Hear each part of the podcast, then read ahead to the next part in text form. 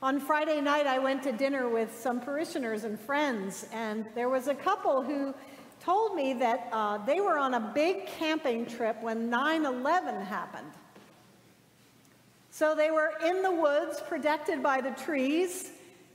They heard about it secondhand. They went, I think, to some restaurant or bar where there was a television on and they saw it briefly and went back camping. So their experience of 9 11 was very different from the rest of ours. They were sort of protected because they were in the woods. And when they finally, after weeks, came home, it was only then that they realized how much the rest of us had been traumatized by the whole experience.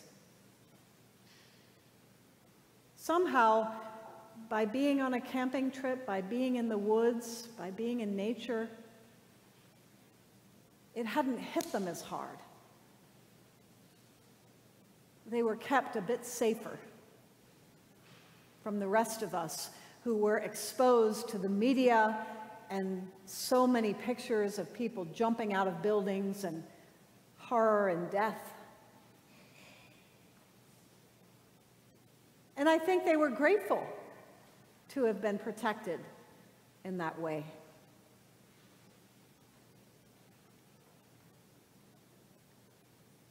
This passage from the book of Genesis is one that has puzzled me for decades.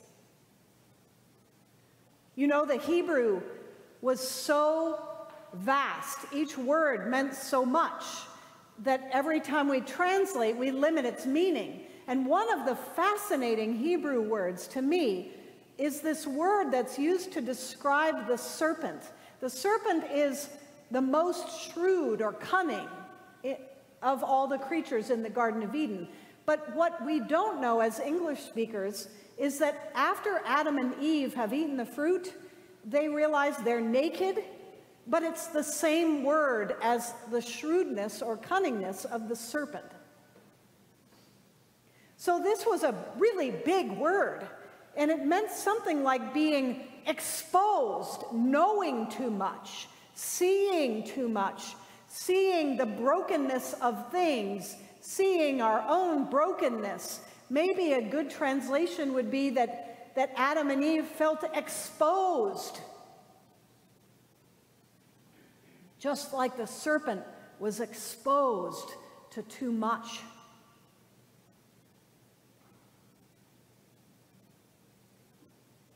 When I was a kid, every summer we would go to Salem, my family reunion place. I've mentioned it to you before. And one of the wonderful traditions we had was when the kids are really little, like babies, one, two, three, we just let them run around naked because it's outside, it's in the woods, and there's no one there but family. And when does a kid ever have the opportunity to do that? So I remember very well walking towards um, my oldest son, Luke, who is playing in a little kiddie pool, of course, buck naked with all of his cousins, and he sees me and he jumps out of the pool and just runs and gives me this huge hug. And I think, this is awesome.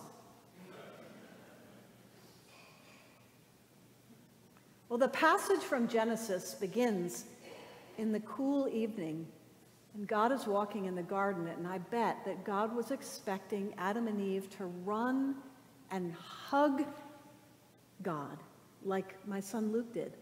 I, I bet they were that joyful, just naked babies running around, you know, with no care in the world and no shame and no inhibition. And that was probably what happened almost every evening in the Garden of Eden. Lots of hugs and kisses and pure joy, pure innocence. But on this evening, God is walking in the garden and no one runs to God. And God says this question that sort of echoes through the millennia. It's so sad. God says, Where are you? Where is my love?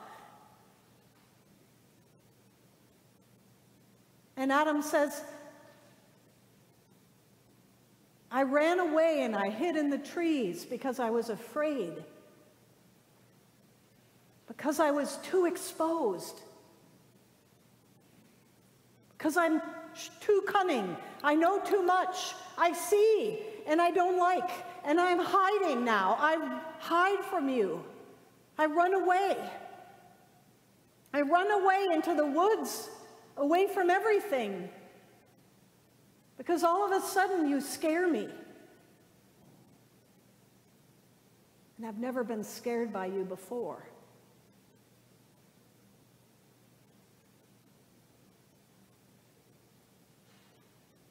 Sometimes I used to think to myself, I wish that we had never left the Garden of Eden.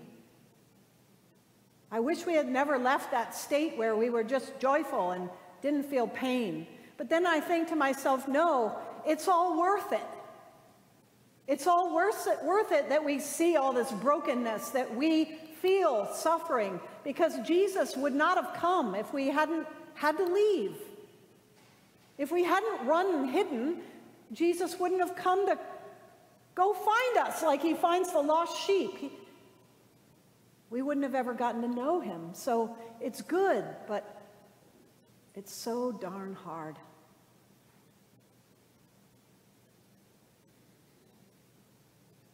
You know, I imagine that Jesus' mom and dad wanted to protect him. I imagine they wanted to hide him away when they knew who he was. Maybe that's why we don't hear about him till he's 30. The teenagers in my youth group used to say that after Jesus um, stayed in Jerusalem and was talking with the priests in the temple, that when Mary and Joseph found him, they were really upset, remember? Well, everyone said maybe he was so grounded because you don't hear about him again till he's 30. maybe they kept him locked in the house, kept him in hiding, but in today's gospel, Jesus is exposing himself. He's showing who he really is. He's out there and he's doing these miracles and he's curing and he's teaching and he's expelling demons and people are flocking to him. And it's so wild that he can't even eat or sleep. There are so many people coming at him. And his mother and his brothers and sisters, I imagine by this time Joseph has probably died because he was probably older. So it's Mary and brothers and sisters, and they come and they say, What's going on? What are you doing? Come back and hide with us. You're showing too much of yourself. Are you possessed or something? Do you have a demon? Come home. Come back. Be safe. Stop all this wild behavior. Stop acting so weird. Stop being yourself. And Jesus says, No. My family is everyone. And Jesus knew what would happen to him when he exposed who he really was. He knew that if he didn't hide, if he told the truth, that eventually he would be killed. And he knew that he would hang there naked and exposed to the world in pain. And he knew that when he came back again, he would deliberately return not just as a perfectly made human being, but he would return with his wounds and he would show his scars to the world, and that's how they knew who he was. Not because he was all glossy and gorgeous and muscular and handsome, like we like to just show him in pictures, but he came back to us with blood, hurt, broken, and willing to let us see that. He never hid. And he calls us out of hiding. He says to each and every one of you, here you are, faithful Episcopalians, returning as a pandemic is lifting, having the courage to come back to church. Here you are, or you're watching online, and he says to all of us, don't be afraid to tell the truth about who you are. It's time for us to not be shy as Christians any longer. Most people are not going to church on Sunday mornings anymore. You are special.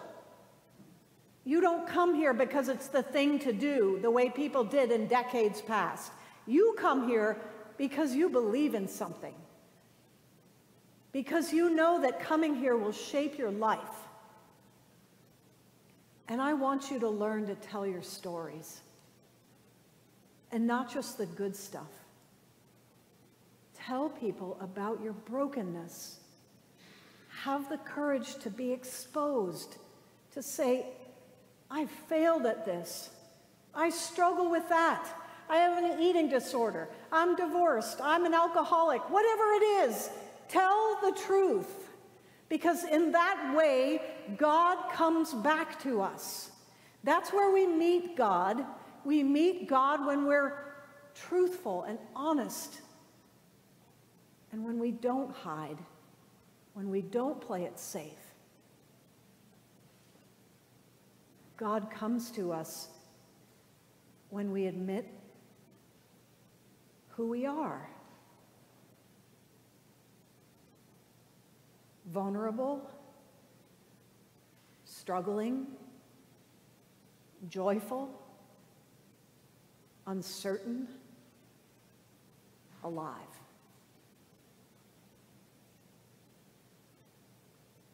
There is where we meet God. So please, as this pandemic is lifting, don't hide. Let's get out there and show them who we are. Amen.